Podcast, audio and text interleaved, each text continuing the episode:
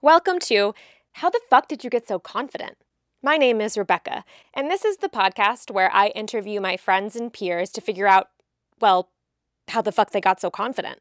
In this episode, I Skype with actress Khalida Jones. We discuss growing up on a military base, how moving around frequently contributes to confidence, racism in America and abroad, and more. This is How the Fuck Did You Get So Confident? with guest Khalida Jones. Hey, Khalida. Hey, Rebecca. How's it going? It's going, girl. It's going. It's going all it's right. going. uh, thanks for giving me your time and for chatting with me. well, thank you for having me, my dear. Um, so this podcast is uh, devoted to confidence and you being one of my most confident friends. I wanted to chat with you about it. That being said, you know, the world is changing right now, um, and there's a lot going on and a lot to talk about. So, I want this to be a platform and a space that we can talk about not only confidence, which is what the podcast was originally intended for, but also talk about other issues that might be on our minds or things that we just want to bring up and um, put into the universe and into the listeners. Um, so, that being said, uh, let's start with confidence and we'll sort of we'll sort of walk in in and out in different directions and see how this goes. Does that sound okay? That sounds great. okay. Uh, so my first question for you is do you consider yourself a confident person? For the most part, yeah. and is that is that something that started as a kid or is that something that you feel like you have developed more as an adult? Like would you consider yourself a confident child I will say I was pretty confident as a child as well. I think it attributed to me being the middle child in a really big family. oh And I had to stand out. The youngest got a lot of the attention, the older were, you know, doing their own thing. And it was just kind of like, not that I was looked over, but it was like, listen, I'm the middle child. I'm the shit. Mom and dad, you're going to pay attention to me. I'm on honor roll. I'm traveling the world. And it kind of worked. I don't know. I guess I just wanted to poke my head out a little th- bit more. I think that's so interesting because they've talked about some people who were only childs, um, only children. Jesus, I can't even talk. Only children, only childs, um, who were only children, and they talked about um, their experience with confidence being like having to be alone all the time and like have imaginary friends and like learn what that how that exists but i haven't um talked to someone who's a middle child and i haven't heard that perspective of what that's Mhm. like um yeah. was confidence something that your parents or uh, any any adult in your life that was really meaningful to you is that something that they instilled in you or were there other qualities that they were more concerned about their kids having No, not at all.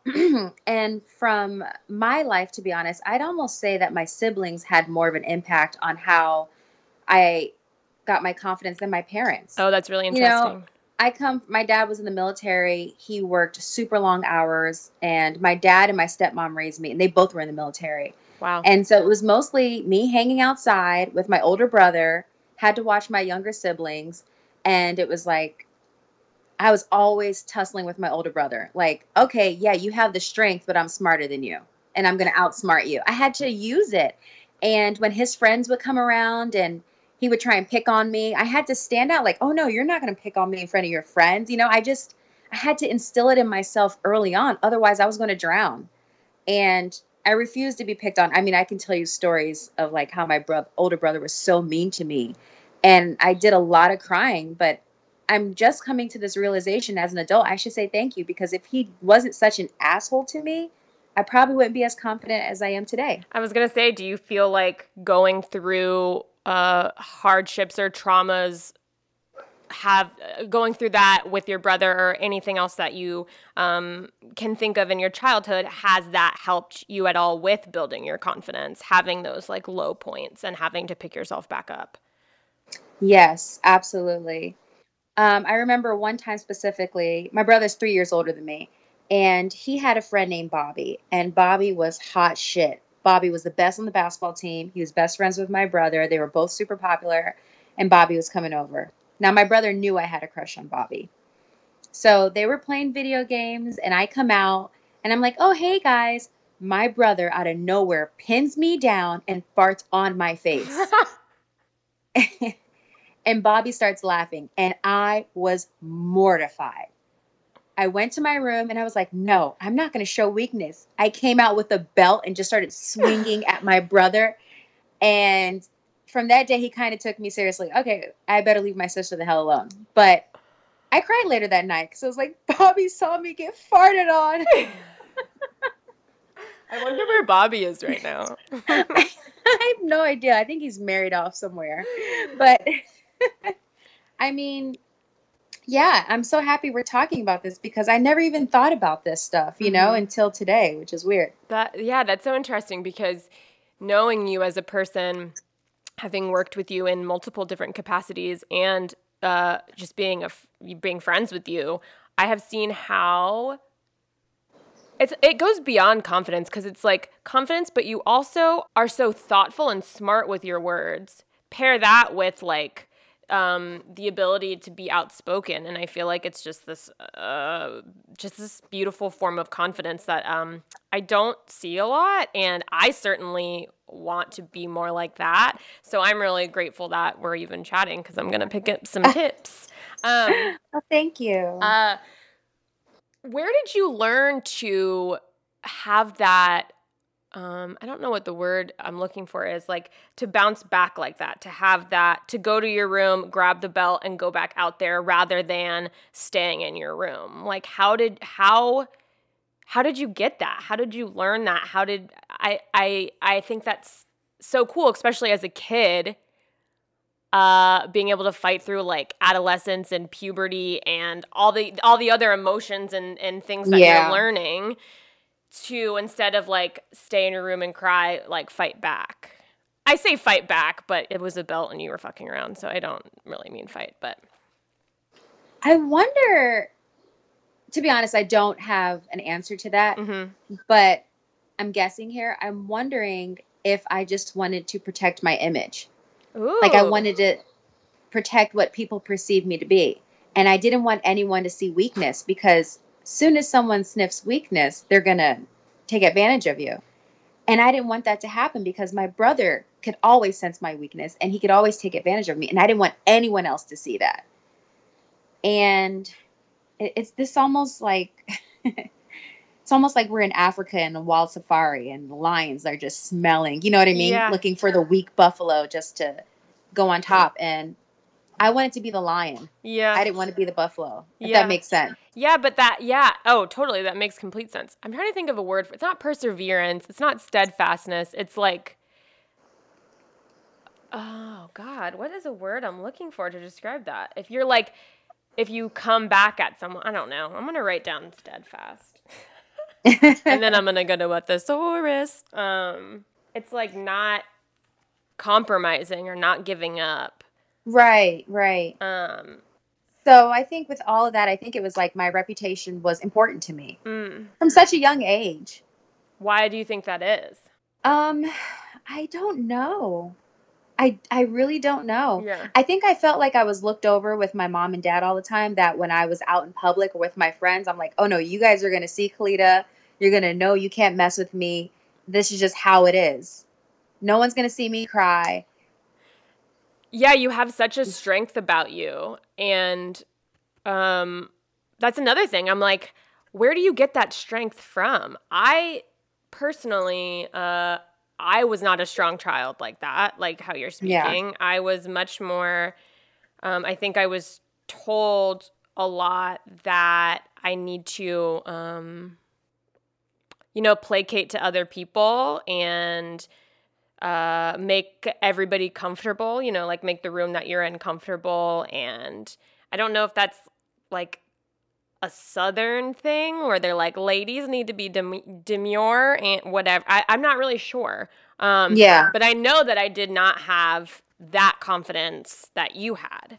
Um, and I wonder why, or that strength that you had. I wonder why that strength and that desire to not be seen as weak was something that was so important to you then and it was not i wish it was important to me. Um, right. I wonder like what your parents or your siblings said to you to like give you that that thought of like strength and power and not being weak and not uh, wanting to see wanting people to see you cry and that sort of thing. Right.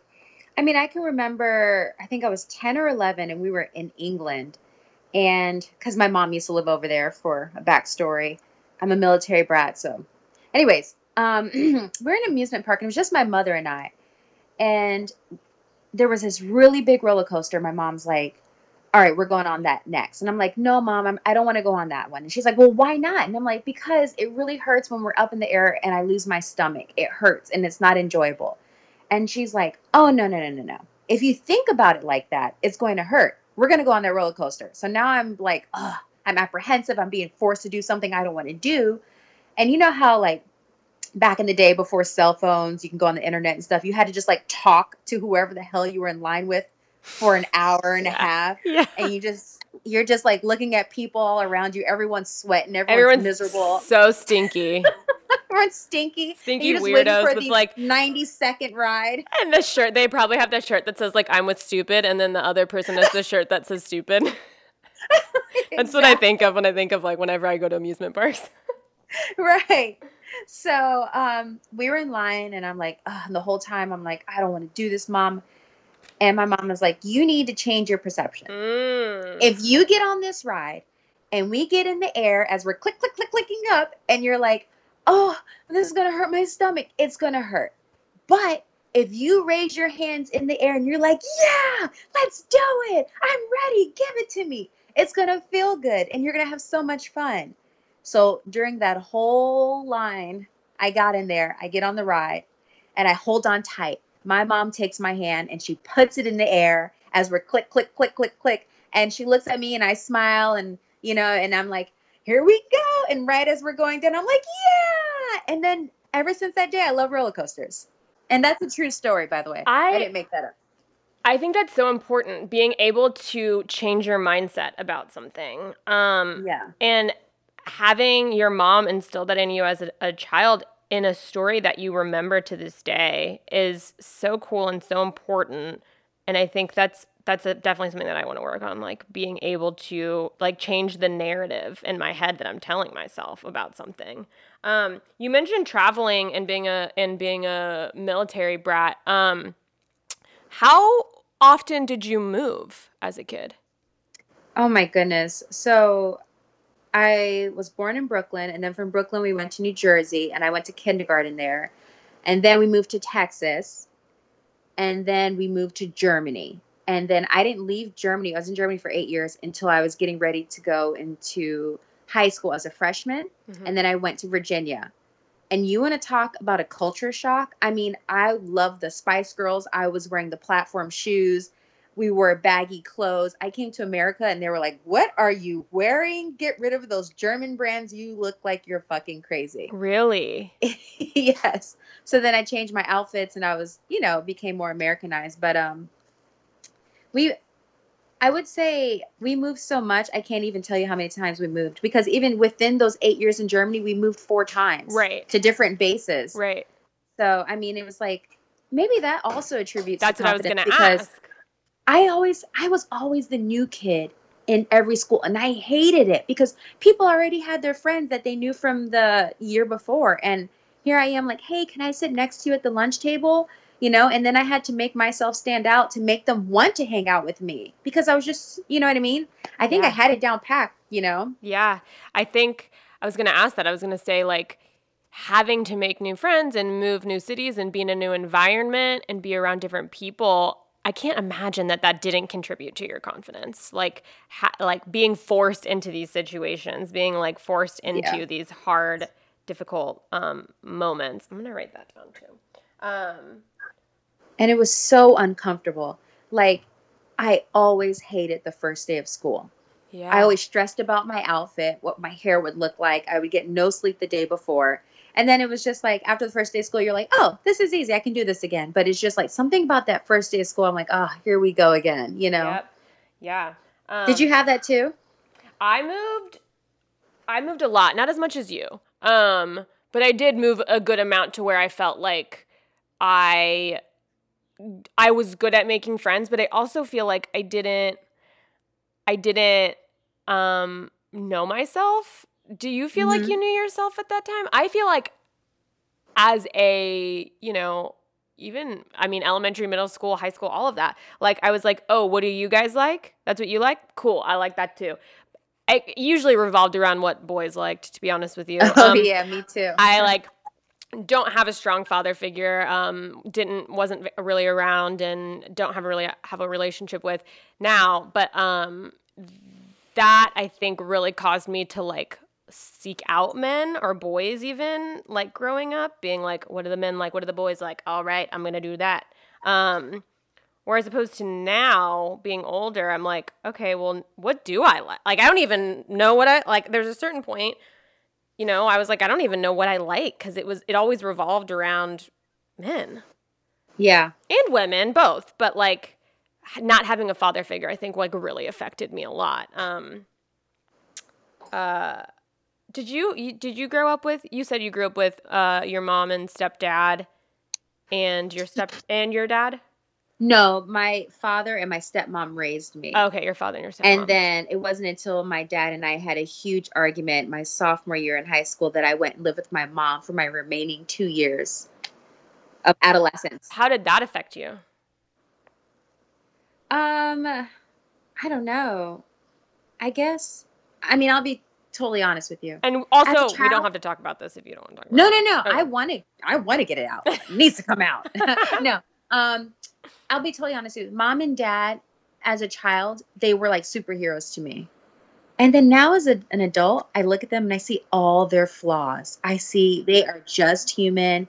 And I'm like, wow, mom, why'd you do that? Dad, why'd you do that? Long story short, my father read my diary and found out I was having sex. Mm, And even though, let's not get this twisted, even though my father raised me, he was not there for me emotionally. mm-hmm, My mhm. dad is Dominican. He comes from a very um, patriarchy culture. And he was military on top of that. Like he'd say, you need to be home by 1700 hours, or he was just very schedule oriented. He was almost robotic Mm, and he was never there for me emotionally and this kind of attributes to kind of like kind of what's going on today one of my best friends and i got into a really big fight and i saw her sister when i was coming back from the gym and she knew i wasn't her sister's friend anymore. She called me the n word and i came home. Wait this is recently or this was back oh no no this is back in germany. Oh, okay. sorry. I should give you a time. This is in the eighth grade and this is in germany. And this is on a military base. It's all americans. Okay. And her sister called me the N word. I came home screaming, crying, and my dad is the first person I saw when I opened the door, and he just starts yelling at me. Stop all that crying. What's wrong with you? Stop it. I can't. And I'm like, someone just called me. And he's like, shut up. Tell me what's wrong with you. Just no empathy whatsoever. And so, whatsoever. So, thank God my stepmom came out and she was like, hey, she kind of gave me a hug, take your time. But yeah, that's maybe that attributed to it too. Yeah. I've never been to Germany. I know nothing uh, about that country, about the country. Um, Yeah. w- yeah, I didn't even. I knew you lived there. I didn't realize it was for eight years. That's a long time. Yeah, it was a long time. Um, being on an American base, do you? And I don't also don't know much about what a what being on a base entails. Do you stay on the base for the, the most of the time, or do you like go to the other parts of the country? Or Yeah, so you stay on the base most, most of the time. They have everything you need there. They have a grocery store. They even had a bowling alley. They had a Wow. shop that if you wanted. Yeah, there was no reason for you to leave the base. and the school, Um, a school's on there. a school, yeah, elementary, middle, and high school. Wow. Um, the only reason you would leave the base is to like go explore Germany. You know, Yeah. get to know the locals outside the base. But pretty much, I was raised on the base. Did you experience um, a lot of, or any, I guess, racism or intolerance in Germany? You, I mean, clearly there was one incident that you just said. Um, Well, that's so funny. The incident that I did have of racism was from an American on an American base. that's so interesting. Yeah. So um, when we would go off base, and I would my parents would like go to a German bakery and they'd be like, "Hey, there's a park right there. We'll come get you in an hour. We're gonna go or walk around town and whatever." Um, and my brother and I would be on the park. This is back in the day when you can do this stuff. The German kids would come up to me and they the first thing they wanted to do was touch my hair because they're not used to, you know, my puffy hair type. But it was never like, no, you can't play with me. It was more of like, I don't understand what you're saying and your hair is unique. I want to touch it. Yeah. How did that make you feel? It just it just was a communication aspect. They were never mean to me. Yeah. Never. Yeah. And even going to German restaurants, we got stared at a lot because probably we were interracial family. My father looks white and my stepmom is black and our family's all different colors and we were American and we stood out as Americans. But it was never like a table saying like we don't want to sit next to you. I never experienced any of that in Germany. Never, not once. And that's so funny just to go off on a tangent. Michael, my husband and I, we travel all the time and we always say we don't experience racism until we hit America. really? Hands down. Hands down. I I Wow. have so many stories of racism. Like I can just I'm not going to go through them all, but I mean, going Go through what yeah, go through whatever you want and feel comfortable with and want to bring up. Um Well, just because in relation to Germany, um, I remember us coming back to America for the summer, and uh, we were in Florida visiting family, and it was a huge hurricane, and we were starving. We stopped at a local Denny's. I don't know if it was close to Miami, somewhere around there, and uh, we waited at our table for 25 minutes. The server would not serve us. wow. We got no service at all, and we had to leave and end up getting like McDonald's or something Wow. but we never experienced that in Germany. Never, not once. People were very kind to us. That's that is so interesting because I didn't realize how um, localized racism is to the United States.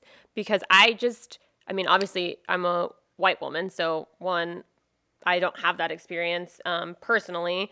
But two, I just like I haven't traveled as much as you, and so like I don't, I haven't even had the chance to like witness any anything like that because I just I've been to like a couple places and that's it. Um, uh yeah and like even now it's like hard for me to like know how to navigate these conversations especially now because it's like it's so important but i also like don't want to i don't want to say the wrong thing or you know i'm just i'm also trying to figure it out so if i uh, have a misstep in this conversation i already am apologizing for that um, well, no, see, that's the thing. I don't want you to walk on eggshells. I want you to say how you feel. I want to hear you too. yeah And I appreciate you listening to me. And if there's something that I say that rubs you the wrong way, or something that you say, and I'm like, Rebecca, I don't feel comfortable with that because this, this, and this, then we hear each other out, and that's how we learn. Mhm. But if I'm like, uh, Rebecca, is it okay if I ask you how you feel being around all black people? And you're, Mhm. you know what I mean? Like, Mhm. no, let's get it out there. Let's fucking talk about it so we can get past this shit and get on the other side. You know what I mean? Yeah. God, I love it. So, you. Ask me everything. Uh, okay, well, Khalida, how do you feel about being around all white people? Or I don't even, I don't even think, uh, I don't even think, I don't even know if you are, like, I don't even know even that, I guess. Um, Um, well, so I went to a very diverse school in Virginia when when I was living with my father. When I went to go live with my mother, now I think I've told you this before, but she lives in Lancaster County, Pennsylvania, which is Amish people, only black family. And inside Lancaster County, she lived in Ephrata, which is just farmland, and it's a very very small town. is your mom black? Yes, she Okay. is. She's Trinidadian, black, and my father's Dominican. Um, but my father passes as white. Got it. You know what's so funny? This is a little tangent. My dad's mom is black Okay. from Dominican Republic, and his father was in the CIA, and he's a white man. He's British. My father came out white, and he still looks white to this day. And everyone's like, "Oh my God, Khalida, that's your dad?" Like, yeah, that's my father. Like, oh, but my dad is he just looks white. I'll show you a picture after Yeah. this. And um, it's so weird because my dad, who is half black but looks straight up white, my dad doesn't even realize he has white privilege. That's interesting. Yeah. That's yeah. interesting. I, that's we'll have these conversations with my own father who has navigated through this world as a white man and he doesn't understand some of the things that I go through. Really? Because yeah, because his his heritage and his DNA, he's half black, but his skin is white. So he doesn't understand what I talk about. Wow. Microaggressions, race, he doesn't get it. And that's my own father. Isn't that crazy? That is really crazy. That sounds Yeah. really that's really hard. Um anything with family stuff is so hard uh to like Yeah. know like what to at least this is what I'm going through. Um like at what point do you just like cut someone out of your life, you know? Not saying that that's your dad at all. I'm speaking from what's going on in my life, but like just navigating family is so hard. It's like at what point is are they blood but like you're like you're not a good person like i don't i don't know it's such a it's such a tricky thing family is um family is so tricky. For me, it's like when they start to become toxic and we can't work through things, I'm sorry, family is what you make it. You know what I mean? that's how i feel too like I just have to cut you out and my family will grow in other ways. mm-hmm. I have friends who I will call before I will call a family member. oh you know one- what I mean? yeah 1000% me too Yeah. um okay so you're back to your mom amish country Oh yes, sorry. Yes. So okay, so I told you I hate first day of school. Yeah. I knew the town was white, but I had no idea it was this white. And I think the school had 500 and something kids. I was the only black person. Um, there was, I lied, there was a guy who was half black, half white.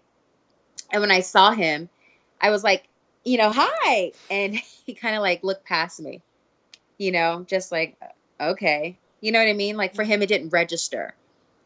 Um, because he grew up there and th- those were his friends and he was just used to what he was used to. But Rebecca, when I tell you the school was white, I mean, kids wore Confederate flags on their shirts.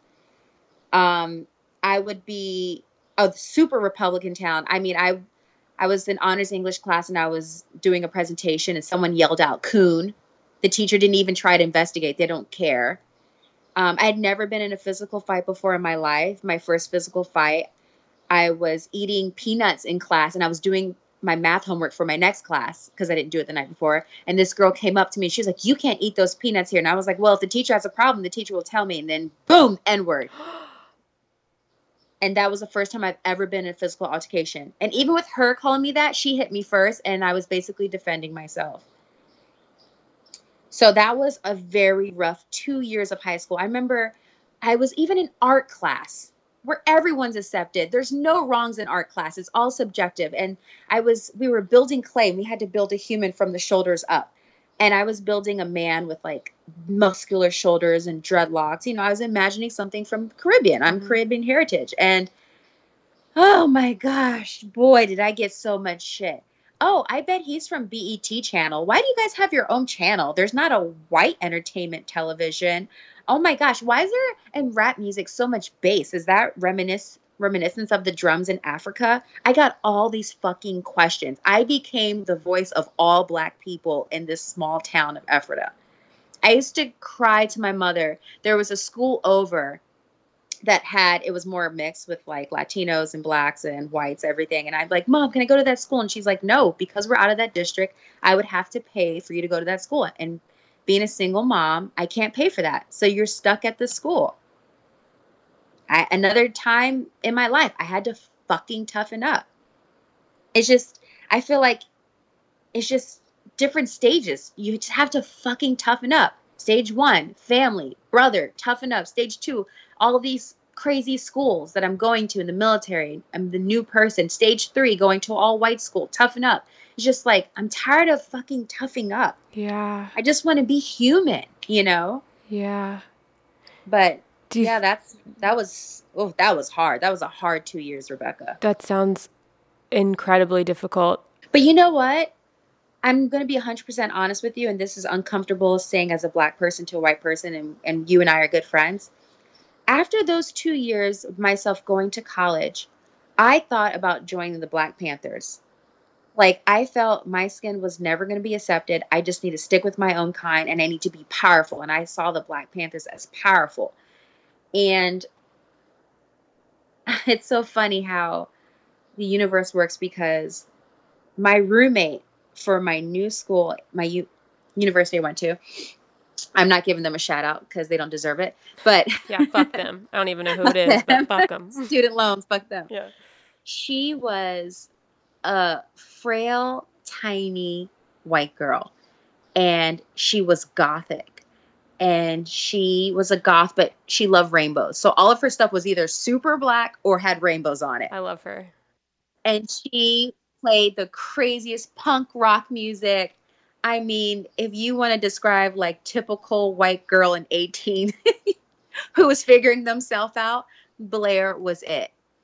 And as much as I came in with like so much hurt and hate in my heart, Blair helped me to see that no, no, no.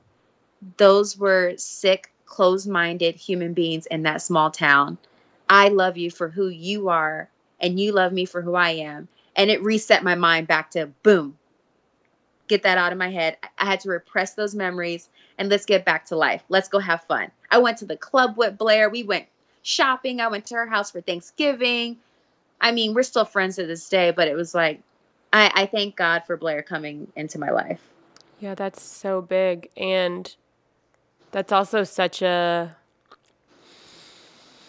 um i mean just like a really I don't know what the word that I'm looking for is, but like harmonious stance that you took, like going from one because I wouldn't blame you if you were still feeling the way you did when you wanted to be a Black Panther. Like even to this day, if you felt that way, I would still I would still support you and um but I just can't imagine those 2 years in your high school because I've never experienced something like that. And I've actually never in person seen anything like that. Um, on, you know, in videos or uh, in the media, and, you know, I've seen it there, but like I've never witnessed it, that type of racism and hate in real life. Um, Rebecca, it was so bad. After we got into that physical altercation, I came back to school and everyone said that I got beaten up, but you couldn't tell I got beaten up because my skin was black and it hides bruises. I mean, now as an adult, I can laugh at the stupidity of this shit, but being an emotional fucking teenager going through this shit, that was so hard. That's so first everyone's hard. saying I got my ass beat, which I didn't. Not that I advocate for physical violence. Number one, let it be clear. I did not get my ass not get beat. my ass beat. I beat ass. I did not get my ass beat. Um, But I did I did have an ally, the principal. He came from the city and it was his first year in that school and he kind of put me under my under his wing. He would check in on me. He told me if you ever have a situation like that, come to my office. He suspended her for 5. I got suspended for 2 days. And he looked out for me. And if it wasn't for Dr. Porter, who was the principal, I wouldn't have made it through wow. even to this day i look for him like online like where is dr porter i cannot find him but he uh he helped me a lot yeah. Would you say that like having a mentor like that helped you with your confidence? i mean during these two years that i've dealt with the most racism i've ever dealt with in my life i had no confidence. Yeah. because everything was broken down to my soul. Like Oh my i wore God. timberlands because i thought they were cool. They wore like those abercrombie and american eagle stuff you know like those different kind like i hated that brand because they were all i mean these were preppy white kids with money. You know what i mean? And here i am black from a single mom right now even you know even though i didn't come from that kind of family but my mom was a single mom at the time and i dressed different i wore my hair different it's just like every way i was i would try and fit in i joined the basketball team and then i didn't get much play because i don't know i thought i was great but apparently i wasn't Do you think that was because you were a black woman? i do i do Yeah. I joined. Um, I was in the orchestra. Um, I, I mean, I just I would join different things to try and feel accepted. And you just didn't. It never happened. I never felt included. No. Not like how you and I are when we go on set, we're on a on a we're filming, you know, you and I we we click, you know what Yeah. I mean? Like all of us we click. We made fun of the same people, stuff like that. Yeah. But like back then I just wanted to be I just wanted to be accepted and I never was. That's why I'm saying those 2 years were rough. I mean, yeah, I deal with my everyday microaggressions. I go shopping in the store, someone follows me and I I'm kind of past all that shit. You just kind of you just live with it. You just learn to live as a black woman in America. But those 2 years broke me down.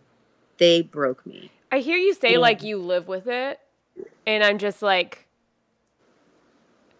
Yeah. I, I just hate that so much. Like that is so unfair, awful, disgusting, and you're over here with you just being this wonderful person that you are, and you're like, yeah, I just live with it, and that to me is uh so heartbreaking, and I I just love you so much. Um. well, I love you too. Um, do you feel like being a black woman forced you to be um, t- more tough? I feel like there's this preconceived notion when someone sees a black woman, they expect us to be tough. They expect us to be like, I don't know, like kind of like they have it down, know it all. Angry black woman perception always happens. Um, I, I think they just perceive us to be confident. And in reality is we're all over just like any other race of, Of people are, you know? Of course. It just sounds like from hearing your family, uh, you're having to toughen up with your brother, having to toughen up with your father on the base, and especially in this school, that you had to be stronger than your peers. And that is so not fair and shouldn't be put on you. It's not your responsibility to be tougher than anybody else. It's not your responsibility to be hard. You're allowed to, of course, have cry and have your emotions. And it just, from listening to you right now, it just feels like a lot was put onto you as a kid and um, a teenager that, uh, in regards to having to be tough, that is so not your responsibility, especially as a child. Um, yeah. uh, but you are such a wonderful person, and um, obviously, Well, I, thank you, Becca. um, Thank you. I'm really trying to be better about just like listening and um, not doing all this talking and just listening. Oh, yeah. You're doing great. Number one, it is your podcast. Number two, um, I was gonna. My next question was gonna be: Did you go through? Have you gone through anything uncomfortable in your life that that has made you a more confident person? Uh, But it sounds like we kind of tackled a little bit of it. and now I'm trying to think of something Like- um, What's your experience in LA been like? You know, like have you gone through anything? And also, obviously, I want to hear about all the joys that you have had in your life that have brought you confidence, like your child. I'm wish we could talk all day about. You just have so many different parts of your life that I feel like um, have attributed to your confidence. Like I can't even imagine what being a mother has done to your confidence too. Going from like not knowing not having to take in take care of another human to now you have to like keep a baby alive and and, and help that baby thrive. Um yeah. so like i guess my question is uh either or i guess have you gone through anything that has shaken your confidence or have you gone through anything that has just like made you such a confident woman positive or negative Um, something that made me a confident woman. I will say that mama bear thing is real. yeah It is so real. Like it doesn't even matter if it's Michael, my husband. If he accidentally trips and then she falls, I will jump and pounce on him. And I mean, in public, especially with the corona, and they're like, "Oh, she's so cute," and they touch. Don't touch my child. Sorry, coronavirus. Back up. You know what I mean? yeah like i'm just so protective over her. I'm protective over her aura. I mean it's not i'm so selfless. It's not even about me anymore. It's about her. Everything is about her. But on the same time when she does fall, I'm so quick to be there, like, no, no, no, I'm brush her knees. And Michael's like, no, no, no, she needs to toughen up. Mm-hmm. And so I'm like, wait a minute, that's how I was raised. I don't want her to be tough. I just want her to be herself. Mm. But then I'm mm. like, she is going to be navigating through this world as a black woman. She does need to toughen up. That breaks my heart. It sucks, but it's the fucking truth. It sucks to hear, and I hate to say it, but it's the truth. It's the damn truth. And that's really hard too. Raising a child, knowing she's going to be a black woman, knowing like how, where's the boundary at like be yourself versus toughen up, like having to like navigate that, which is, yeah. is probably great, why you and Michael are like such great parents is that you like balance each other out too potentially we do you know he, yeah he's the yang to my yang um you know what though you're talking about los angeles i'd say the most i haven't experienced racism like that out here i mean of course i see it on the news with huntington beach and all that shit but yeah, well, fucking crazy i know but i would say i do of course experience micro uh I'm blanking on the word. Was Aggra- it microaggressions? Like, Thank you. Like grocery store people and you, you were mentioning. But I experience them the most at work. That is when I get them hardcore. Oh, wait, explain this. So, you know, I work at a steakhouse. I'm a waitress, and I'll go to a table like, "Hi, welcome to blah blah blah. I'll be your server for the day." And people are like, "Oh, you speak so well. Where are you from?"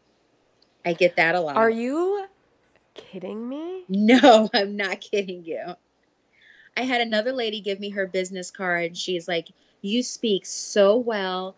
You are you are so kind to us. I'd like to offer you a job." And I'm like, I'm not looking for a job. A job what doing what, lady? Like you have no idea what my qualifications are and I asked her, and it's just like something selling clothes in her store. And I'm like, no, that's not going to offer me any availability nor more money. Thank you. Have a good day. I don't need saving. You know, I'm yeah. here because I want to be here. Oh, also coming back after COVID. Um, last weekend was my la- my first. I was going to say, are you guys? And this is we should be clear that this restaurant is in Los Angeles.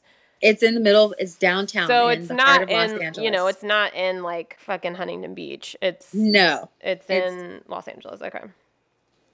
The first thing my boss says to me now it's in a big plaza and it's next to like there's Target, there's Nordstrom Rack, blah blah blah, and I'm walking down the stairs and he sees me and he's like, "Hey," and I'm like, "Oh hey," and everything's kind of boarded up, and he goes, "Yeah, they looted that Target." I go, "Okay." It's terrible. It's just terrible. Oh my god. And he's my boss. So I'm I bite my tongue because I need the job, but part of me wanted to say, yeah, well, it's fucking terrible what they did to George Floyd.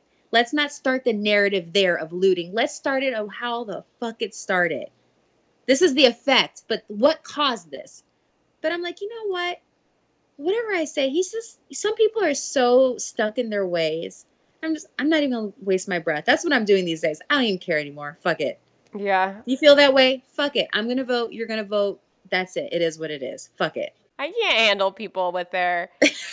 I literally on my phone now have um like a note section that I have like a canned response for like every uh because I know what what racist people are gonna say. They're gonna go yeah, but the looting. So then I have like a canned response that I've written that I can just like copy and paste into whoever needs to read it.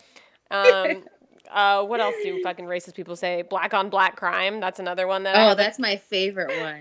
that's another one that I have a. They're like, yeah. Well, what about black on black crime? I'm like, yes, I was waiting for you to yeah. say that. I have a perfect response, all pre-written up for you. Um, yes, please give me more of your talking points. I love it. Yeah, yeah. Uh, have you, um, in your time in LA, when when have you felt like the most confident? Um, it doesn't have to be uh, acting related or anything. It could be like when you got married or when you had a, your baby, or um, or it can be acting related when you feel confident. Like, are you a great auditioner? Is that something that Khalida's shaking her head no. Uh, um, when do when do you feel like the most confident woman? At the gym. Really? Yeah. You know what it is? I'm one of those people that I don't like working out by myself. I have to be in a class. And because I work out all the time, I'll find the person who is I think the best in the class, and the next time I take the class, I'll stand right next to them just to push myself. And I may go downstairs and throw up in the bathroom, but god damn it, if you did 29 burpees, I did 30. yeah, and you're like puking later. Uh, yeah. Uh, That's when I feel the most confident in the gym in LA, as far as LA, because, yeah. you know, this is a very superficial place where everyone has perfect bodies and perfect image. Yeah. Where where do you feel it if it if it wasn't LA? Like where do you feel most confident? Um, I don't know. I, I feel like I'm trying to um, put most confident with most comfortable. You know, mm, that's um, big. And traveling, navigating my way through having fun, mm. um, on the beach, getting drinks, being having fun with friends, having friends over. Are you an ex- you're an extrovert, right? Yes, I I became one though. I don't. I feel like I wasn't though. Really? In the beginning. Yeah, I feel like I forced myself to be one, but that's when I feel most confident, when I'm most comfortable. When you're most comfortable. that makes sense. Yeah, no, that does make sense. Um, like like, do you, like experiencing new things? Do you feel? Yeah. Okay. Yeah. I want to make you take this Enneagram quiz that like it's like oh, I'll do it. Okay, well, you'll do it. I'm so yeah. Oh my god, I'm dying because I'm so excited about what uh, number you're going to be. I'm so excited.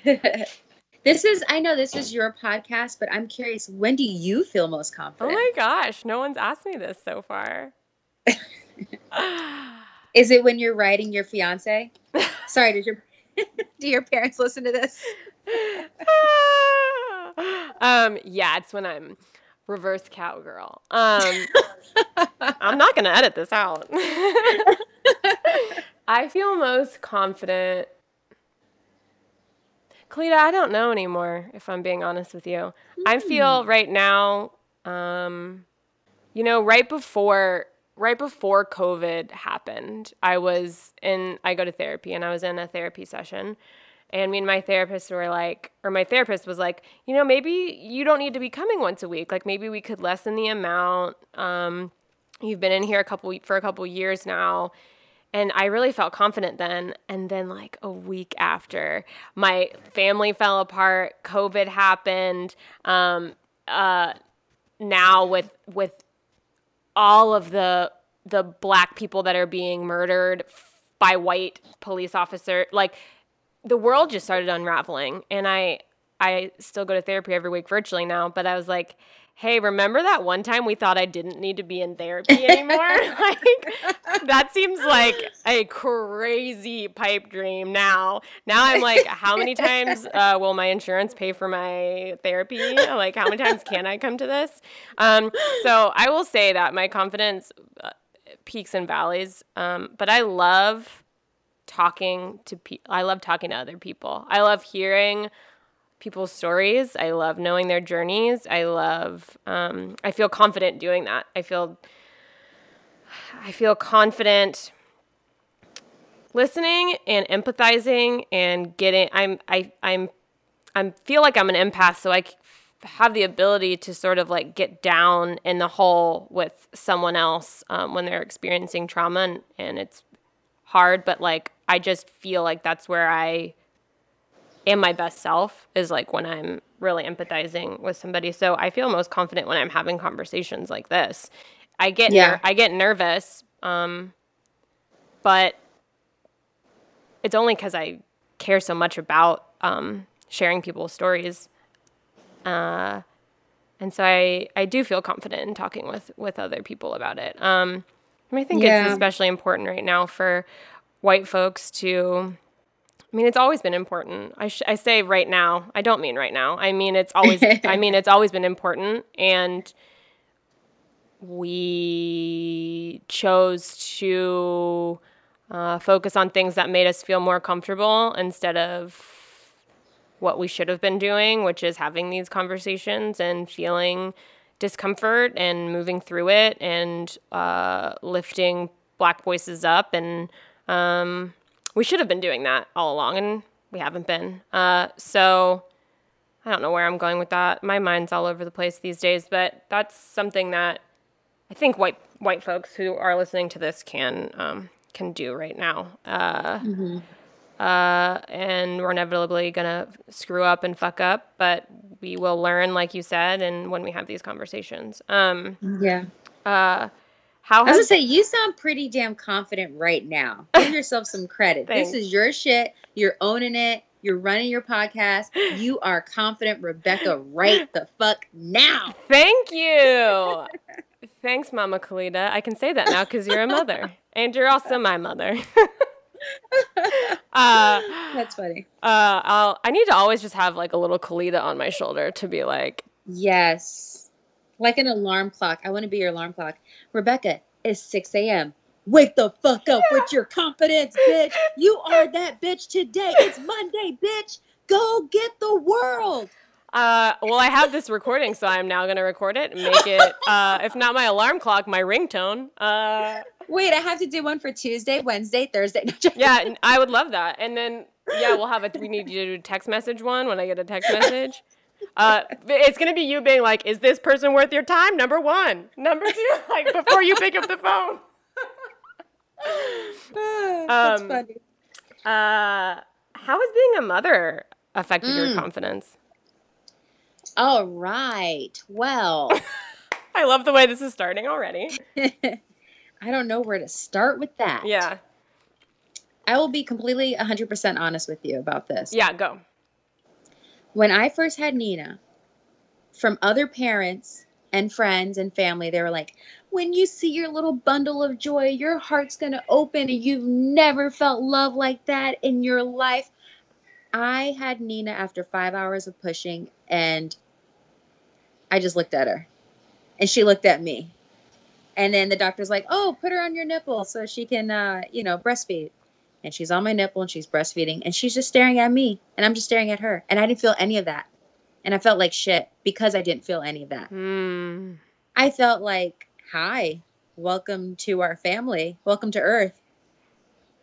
You know, I didn't feel that immense. I mean, I loved her, but I didn't feel like that super strong connection. And it took like a couple months. And then I thought something was wrong with me that I didn't feel that. Like maybe I had depression or postpartum mm-hmm. depression. Now, I mean, oh my gosh, that's my that's my angel. She's my everything. But it took some time for me to be there. And so I just want people to know that that's okay too. It it doesn't have to be one way and maybe that relates to your podcast too. You don't have to get your confidence from one way. We all go through different experiences. In fact, we're products of our experiences that make us. So if you don't have confidence, you can get it. Yeah. You know what I mean? Yeah. It's a set of it's a mindset. And so with this little person being on me, I just you know, here I go. I'm her mom. I'm who she's going to look up to as a superhero and there came the confidence. Everything I did was with conviction because I'm doing it for someone else now, not myself. Mm. That's huge. That um yeah. So now that she's 17 months, she does my favorite thing. We were just in Home Depot. She cries when she's in the stroller because she's in the stroller too long. I get her out the stroller to hold her hand because I don't want her touching anything because of the COVID and she does this little flop on the floor. Then I've got to pick her up, and I've got the cart, and I go, "Oh, it's fun. Toddler years are fun." Do you want kids? Because I remember we had this conversation at work one time. I wanted to see if your mind stance changed. Uh, I mean, we. I feel like I'm a com- not a completely different person, but I, I also feel like we had the conversation of like, so you want to marriage? Get, yeah. So you want to get married? And I was like, hell no. and you're like, kids, and I'm like, nope. Uh, you know, uh, you weren't nope for kids. You were like, the world's already overpopulated and I don't want to contribute. And I was like, yeah, as I'm trying to get pregnant. You're right, Rebecca. I'm sorry. That must be so. That must have no, been so no, no, don't be for me sorry. to say Come that. on. Uh, Don't be sorry. That shit is funny as hell. uh, I don't know. Do we need right now? I'm like, do we need another white baby in the world? I don't know. oh no, no, I don't ca- say that. I kind of feel like that. don't say that. I mean, that. I might not think that uh, later. Here- The, listen, let me tell you the beautiful thing about Break it down. Your child will know nothing but love. Nina sees a child, she doesn't know anything about our social status quo that we have going on right now. Nina is so about love. Prime example. The other day I was taking her on a walk and there was this group of teenagers, minority teenagers walking toward us and they had a basketball. And here I am, I'm my little mom doing my mom thing and I'm like, "Oh, let me move to the other side of the street." you know, just to get out their way. And I don't want them hitting on me, making me feel uncomfortable. But for some reason, I just stayed. I was like, no, they're kids. I'm the adult. They can go on the other side of the street. And as we're approaching them, Nina puts her hand out and she waves so hard. And they waved back at her like, hey, little mama, how you doing, little mama? And they were so happy to see her. And Nina was so happy they acknowledged her. And I was like, wow, that's a damn lesson to me as an adult to stop judging people, number one. Number two, I, I could have said hi. Why did it take my 17 month old toddler to say hi before me, the adult, to say hi? Yeah. I could have said hi. Was it just because they were so- just like kids and you thought that they were? I, I, they were, you know, like I thought they were gonna, like they're a little bit older, but you know, but kids know nothing but love, Rebecca. hmm And you and Casey are tons of love. And whatever this world, this world will never be perfect, but we can teach our kids to contribute to love. And I don't want you to ever feel guilty because you're not a racist. You're not killing unarmed black people. You shouldn't hold that angst in because that's going to tear you apart. And the fact that you are being part of the solution, you're putting out the information out there, you, you're using your voice, you're using your platform, you're doing what you can for black people. That's fucking excellent. We need more people like that, all races, all together. So don't you ever, you're making me cry, feel like If you cry, if you start child- crying, I'm gonna start crying. I don't want you to feel like that. I don't want you to feel like that. Because we need more good people and you would raise a great child. Oh well, now I'm crying. No. Uh, stop. That's so so nice of you to say. Um, This shit's fucking complicated. It is, but I don't want you don't hold that shit in cuz you didn't do it. You you're not doing it. You're not a you don't have a Confederate flag in your closet. You know, you don't have you weren't in where is it? San Diego. That guy went to the grocery store with his KKK hood. What? Unfucking believable. You What? didn't see that? No. Because you have to wear a mask. He wore his KKK hood to the grocery store outside San Diego. And he was like, "It's a mask. It's a mask." I bet he. Oh my god. You're not the problem, my dear. I mean, You're not the problem. hearing hearing you say that, I'm like, well, I could raise a kid who can help change things too. You know, I yeah, I, I used to think also I was like I also don't want to have a boy because I was like I don't want another I don't want to add another white man to our society. Um Ah. uh and now I now I'm like well I don't want to have a bit like I don't I don't I don't know where I stand with it. But um that you raised a really good point. But not just a white man. A white man that Can use his privilege and Yes, I mean, there's Yeah. white. The Twitter, I forgot his name. I'm not doing him justice right now. There's this white guy, and he had he just made Juneteenth a holiday for all of Twitter, where they get paid or whatever. whoa. And like, and there's another white guy who was in San Francisco that had a tech company who paid everyone a living wage of seventy thousand dollars with benefits. Like, there's white men doing their part. Yeah. You know what I mean? Yeah. So, yeah, Something to think about whether or not I something. Yeah. So, I mean, So back to this you want a baby or no? no, no, no. I'm just saying, like, if that what was holding you back, fuck that. You Yeah. make love to your fiance, who will be soon be your husband, and you procreate and you make some beautiful chil- children. who will contribute to our society in the most wonderful ways that your mind can't even imagine because kids are great. In fact, if all these dumbass adults who learned hate could learn from the kids, we'd be in a lot better place. Yeah. Um man, Nina's so cute. I'm just thinking of when you told me you were pregnant. I know exactly where I I was in my car. I know exactly the intersect the street intersection that I was at when you told me because I was shocked. You started screaming. You're like, "What?" I remember exactly where I was, the intersection I was at.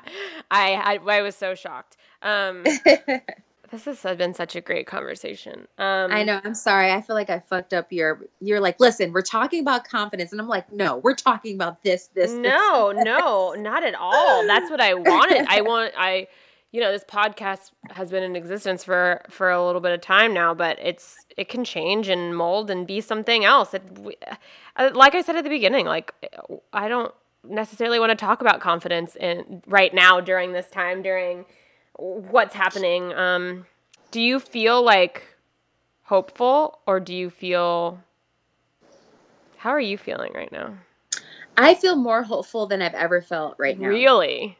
It took for coronavirus to happen, no sports going on. It took no concerts, everyone just to be bunkered in their damn house to see all of America's disgusting, nasty underbelly of racism. And not only did people see it, they ingested it through that fucking tape. Eight minutes and 46 seconds. I don't know if you saw the Dave Chappelle that just came out. I saw someone post about it, but I haven't had the chance to look at it yet. Oh man, so I'm not going to ruin it. But I mean, he. You can yeah. say you can ruin it. You can talk about it. Well, he just he just says that you know he had his the the way that George Floyd called out for his mama. And then to find out that his mom had already passed, she died. He knew he was going to die. He knew he was going to die.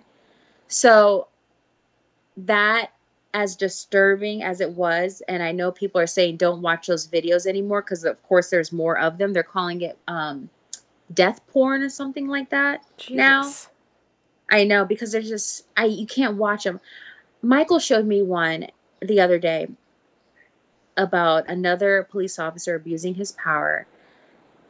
And I I feel so terrible. I forgot the victim's name, but it was a white guy actually. And he had a pellet gun because he was um what do you call it? Uh like killing bugs in a not what do you call it? I'm blanking right now. Like if you worked for Orkin or something. Oh, oh okay, yeah, like a exterminator. Exterminator. He was exterminating bugs and with, stuff like that. With a pellet gun. He had a pellet gun because he was getting a specific type of rodent. Like he was oh, laying stuff oh, out. Interesting. So a neighbor saw him and thought it was an actual gun. So the police came and told him to get down, drop the. He dropped it. He had nothing on him. Told him to get on his knees, lay down. He laid down then they told him cross your left leg over your right leg and get up. It was like, and then he was like, move forward slowly, but don't move or something. It was ex- super, extremely confusing directions that he was giving this poor man. And he was doing everything he could to his knowledge. And at one point, he had him crawl toward the police officer very slowly, and he lost his balance and went over, and the cop just slaughtered, and he lost his life. And this is so uncomfortable for me because I mean, we've known this has been happening. We know there are white supremacists in the police force. We, we know that the police force started as a way to capture runaway slaves. It is embedded in racism. And of course, not all cops are bad, but when the good cops aren't speaking out and telling those bad cops, and they become bad as well and it, they are abusing their power. I mean, Rebecca, I got pulled over two years ago and I was frightened. I started crying. I I I was like, "Oh my god, I'm going to be Sandra Bland." You know what I mean? Because you know, with confidence, this ties back to your podcast. I have a smart ass mouth. you know what I mean? And I'm like, I'm going to die today. but this shit is fucking scary. And that's what black people deal with all the time. I know you saw the day before yesterday, two teens were walking on a street and got arrested for jaywalking, a street that had no sidewalk.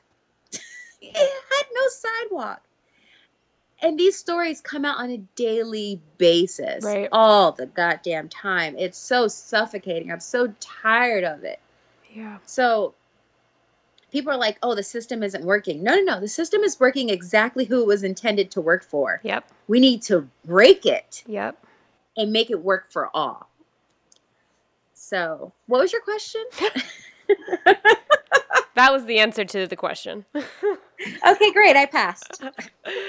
uh, uh, someone was talking about defund the police, and um, AOC had, and it was the, the question was like, well, what does that look like? It was like, what does defund the police Yeah. look like? And her response was like, it looks like a white suburban neighborhood, like where they don't have a lot of cops because they invest their money in resources and after school programs and they invest in the community.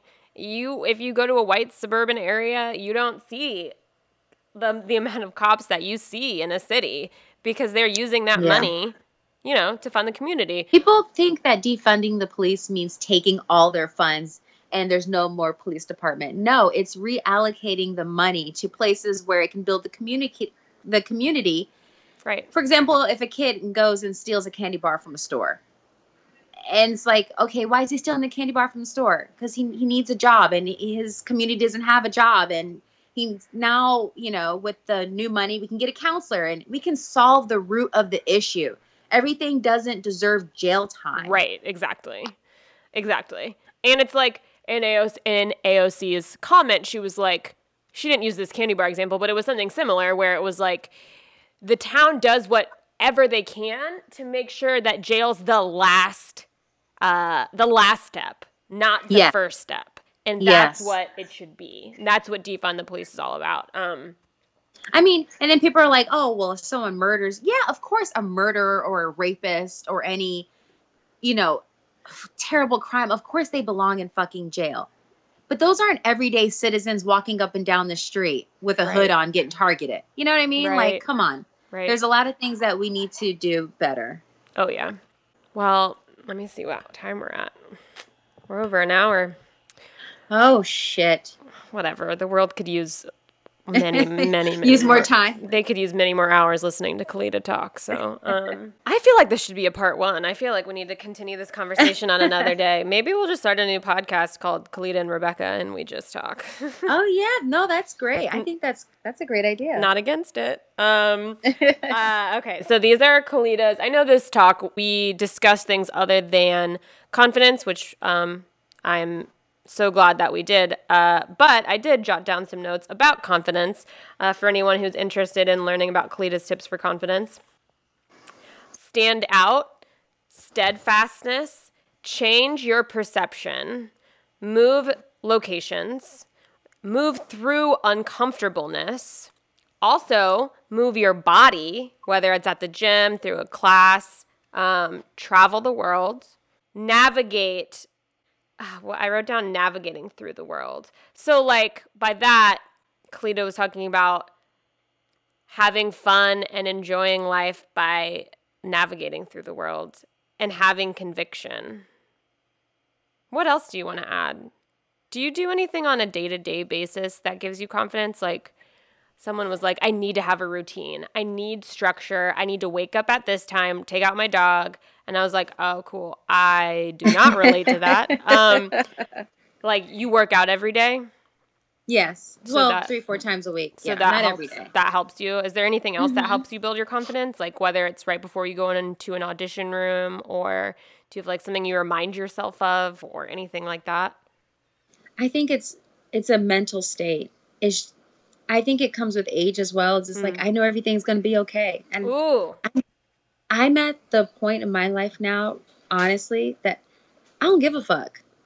Yeah. I came out here to be an actress. I'm doing all that I can with what I have, with my resources, with my no connections, and I'll keep auditioning. And if I make it when I'm 43, fine, fuck it. If I make it tomorrow, fine, fuck it. Everything works out when it's supposed to. My grandmother always says, What is for you is for you, and there's nothing that nobody can do about it. I love that so much. Um, And that's I'm, the tr- I'm writing "Don't Give a Fuck" down as well. it all works out. Yeah. Everything works out, man. That's the truth. Well, thank you for um, lending me your time and your voice and your spirit for the past hour. Uh, I I just love you so much, and uh, I love you too. And I feel like episode number two, I want to ask you because everyone wants to know where the host gets her confidence. oh, uh, that would be that already makes me nervous. Thanks for listening to this episode of How the Fuck Did You Get So Confident? I'd love to hear from listeners about things that have helped you build your confidence. Whether that's a mantra, a routine, maybe a favorite book, or an event that you went through, leave it in the review section. Or if you have a question regarding confidence that you'd love to hear discussed on this podcast, you can leave that in the review section as well, and I'll check it out. Thanks again.